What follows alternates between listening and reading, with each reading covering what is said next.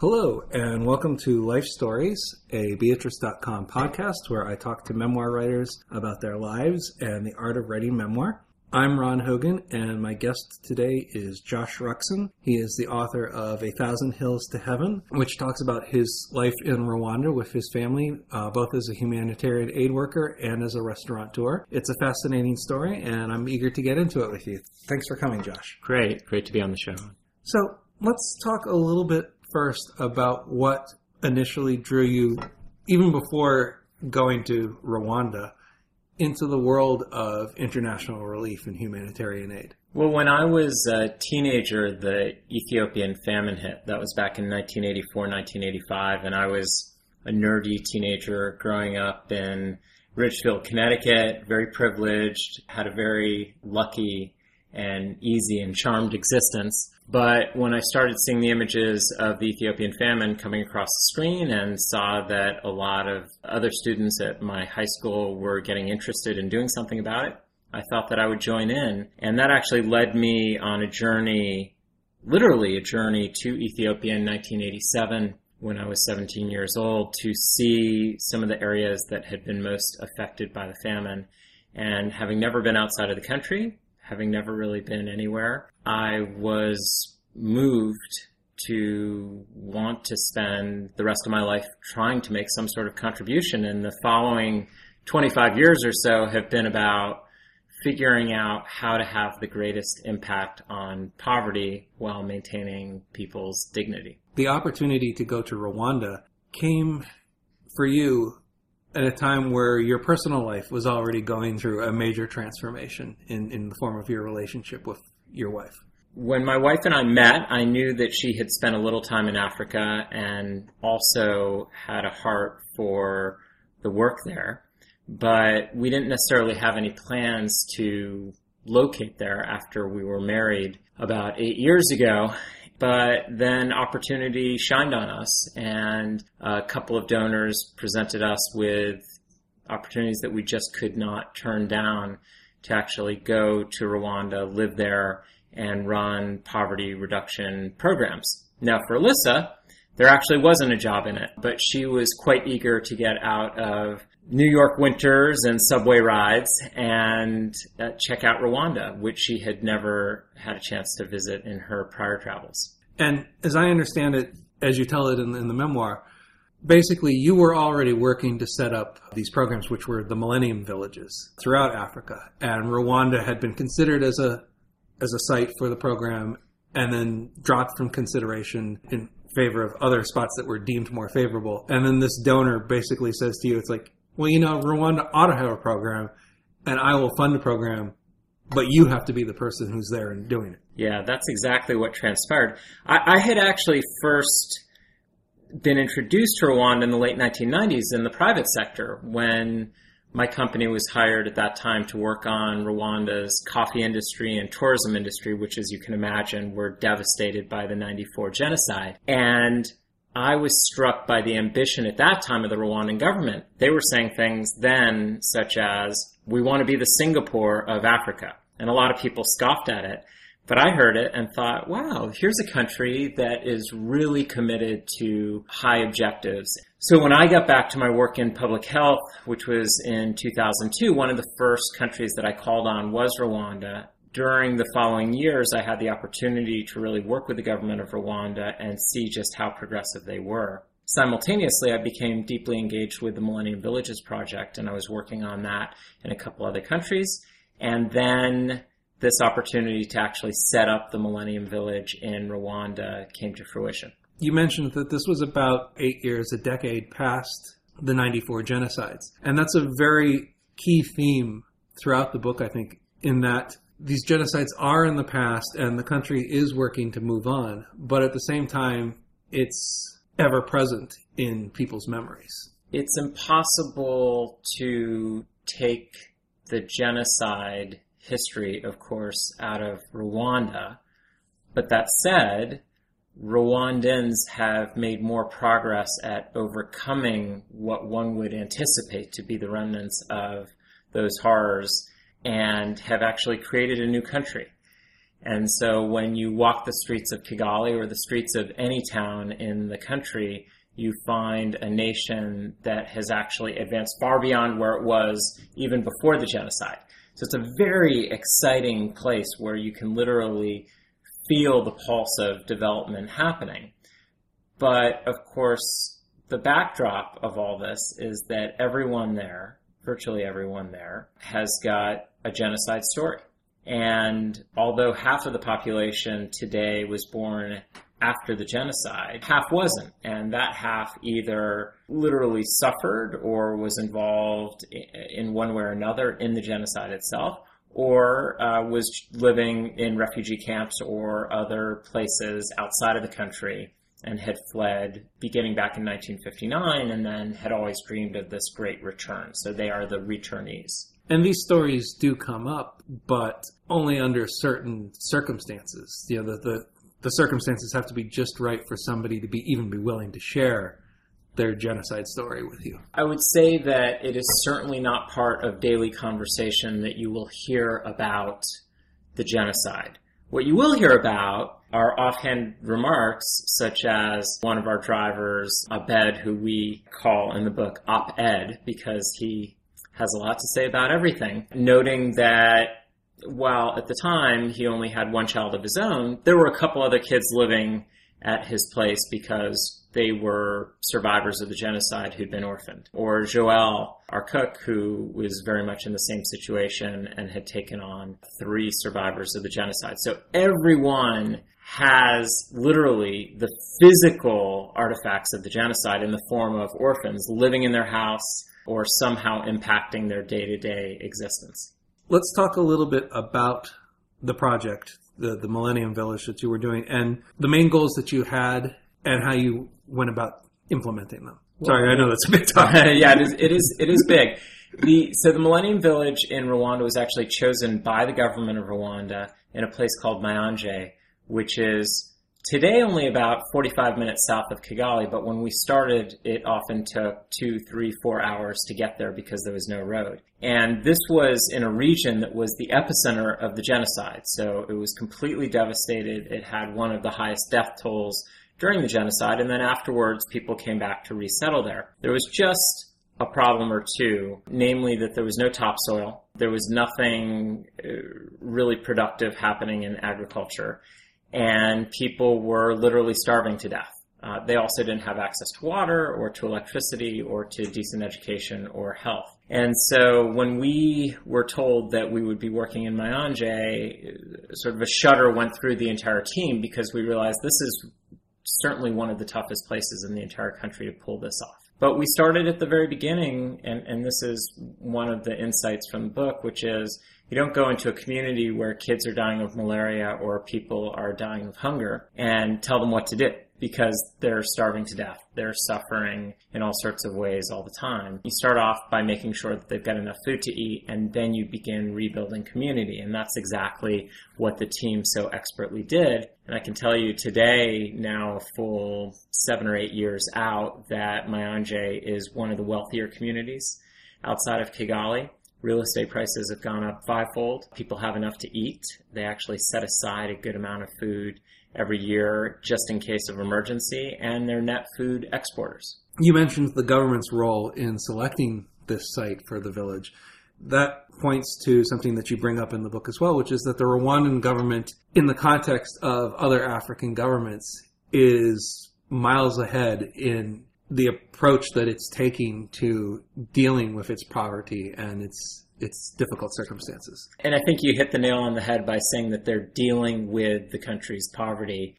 Most African governments don't really care about rural poverty. And most sadly are not focused on programs to actually alleviate it. But the Rwandan government has now for 20 years been micro focused on that very issue and building community, building systems, and building out infrastructure to serve the rural poor, and not necessarily treating one region, one town, one ethnic group any differently from another, but rather to really bring up the entire playing field for all Rwandese so that everyone has the chance to actually move forward. The idea that they can completely eliminate poverty in our lifetime. On, on the one hand, it's a wildly audacious goal, but as you're right, it's like if anybody's going to accomplish it, this government and this nation seems on like the best track possible.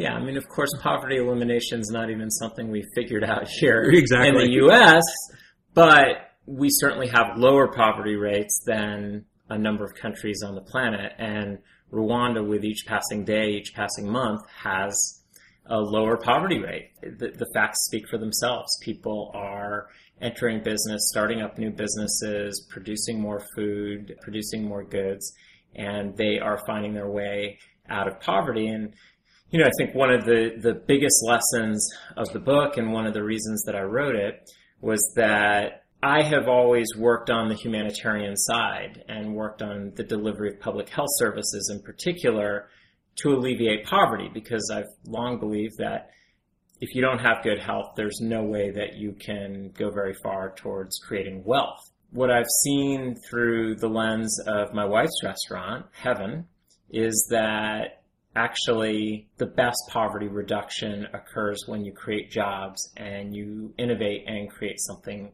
new.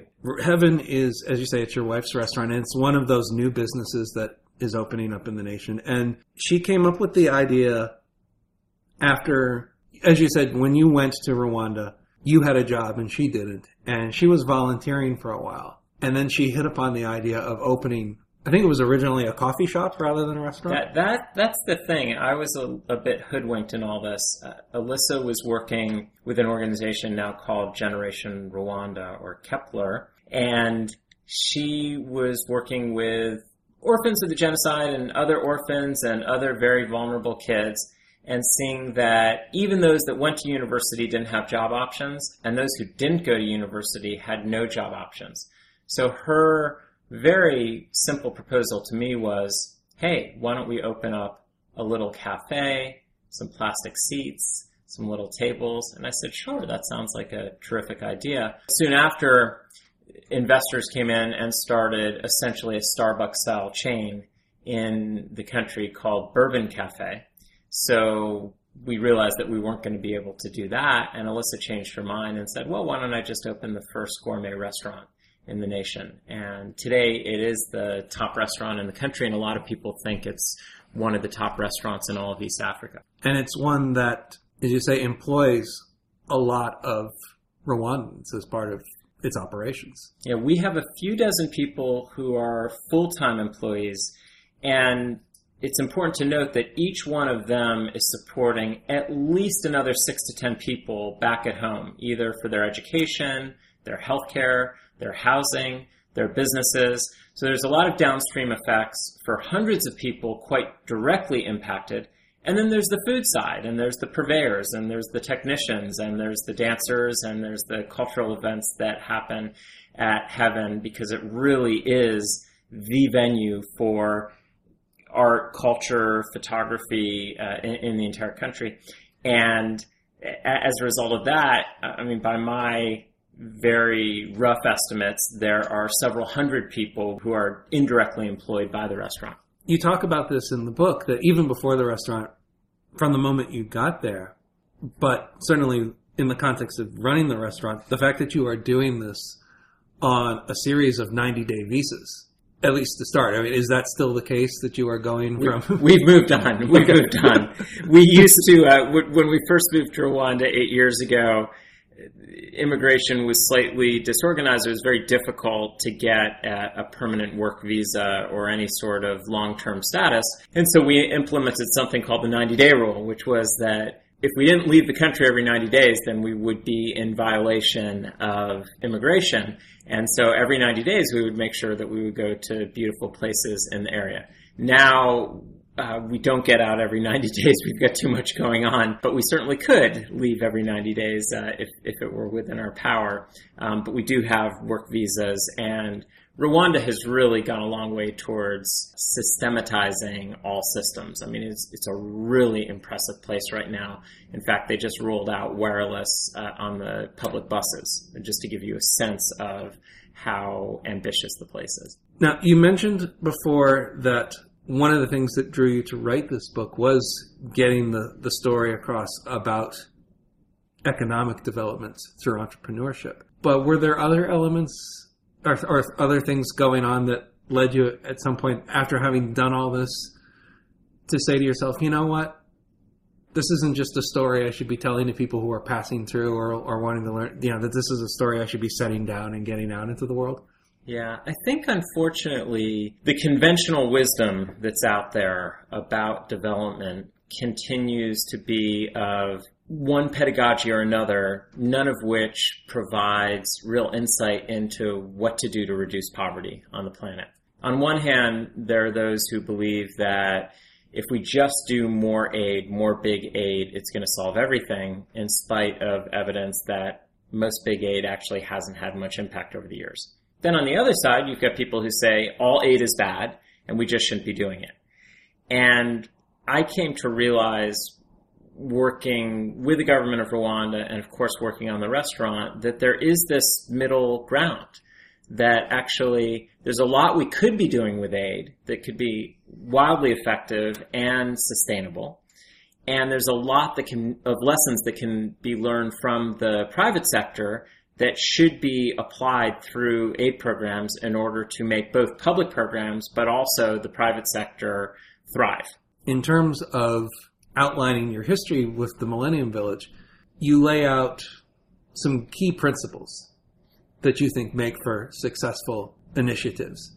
I think underlying all of those is the idea that, yes, obviously you want to bring about transformative change in these areas, but in a way that ultimately does not make you or the relief organization indispensable to that change. It's really one of the, the key lessons is that if you have to be married to it, if something is completely dependent on your efforts forever, then there, of course, is a humanitarian point to doing it because you might improve people's lives while you're actually doing it. But then what? And whether we're talking about Heaven or my main not for profit organization now called Health Builders, we like to do things that are going to be self sustained in perpetuity. I'll, I'll, give you a quick example of it. Through Health Builders, we actually co finance brand new health facilities in Rwanda. And the day that the facilities open up, there's no plaque that says Health Builders built this or such and such donor built that uh, but rather it is owned by the community and owned by the government and staffed by the government from opening day. So there is no perception that someone else is responsible for it. That is really, I, I think, a critical insight for doing development well. When you drive across Africa, the, the continent is littered with signs of donor projects these stairs were built by this donor or this roadway was built by that donor. And I think that they're all getting it wrong. At the same time, while you are prepared to be able to hand off all of these works that you've been part of, you've also, it, it feels like, made the decision, you and your wife and your family, that this is home. Rwanda certainly is home for us. I mean, we moved there eight years ago for two years, and we still had a place in New York, which we eventually sold. And I think we've come to terms with the fact that we find great meaning in our lives in Rwanda. We love our friends in Rwanda. We love the climate there. And we really embrace all these opportunities that Rwanda throws our way. So we can't really imagine living anywhere else right now. So while living there full time, you do come back periodically. I mean, I know you're teaching at Columbia this semester. Um, actually, not. not so I, I, don't. I don't get to teach uh, as much as I'd like. That was another reason for writing the book was to really get these ideas down to share with students. I spend time periodically lecturing okay. uh, and, and, and speaking stateside, but with three kids back in Rwanda, you can imagine that, and a restaurant, and all these other programs, I don't really have the chance to come back very often, un- unfortunately. But I, I do love the time that, that we actually get back in the States because I think we're able to appreciate it in different ways than we would otherwise. We're able to see and notice things that we otherwise wouldn't I mean, this is always, of course, a dilemma. Our kids have wonderful, very privileged lives in Rwanda. They go to a fabulous Montessori school. They have lots of friends and opportunities that, of course, most Rwandans don't have access to. They walk out the doors of our house and they'll see kids walking up and down the street with sticks on their head bringing home uh, firewood. So they are growing up seeing the greatest of the world's contrasts. I mean, I the way I like to put it is really if if you were coming from outer space and landed on the planet, what what would you most notice outside of environmental degradation?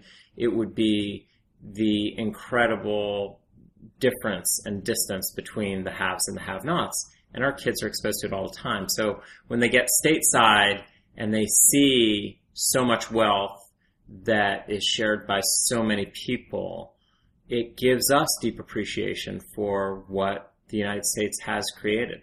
And do you have more stories that you want to tell down the line about your experiences in Rwanda? There are so many stories that I originally put down and cut out going through the process of writing the book that I, I certainly do have more, but I also have this wish for the book that it inspires people who otherwise never would have thought of going to Rwanda to see it for themselves and have their own experiences and, and create their own stories there. But I'm definitely not tapped out. I'm not tapped out of Rwanda, um, and certainly not tapped out of East Africa or, or, or the continent. And and I'm lucky enough to have different opportunities now that no doubt someday I'll be committing to print.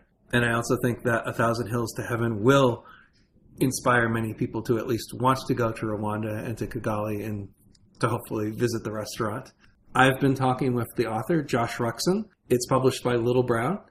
And you have been listening to Life Stories. If you are subscribed to it on iTunes, thank you. If you have not subscribed on iTunes, you can subscribe on iTunes. And you can also rate and review the podcast there to help other people find it more easily.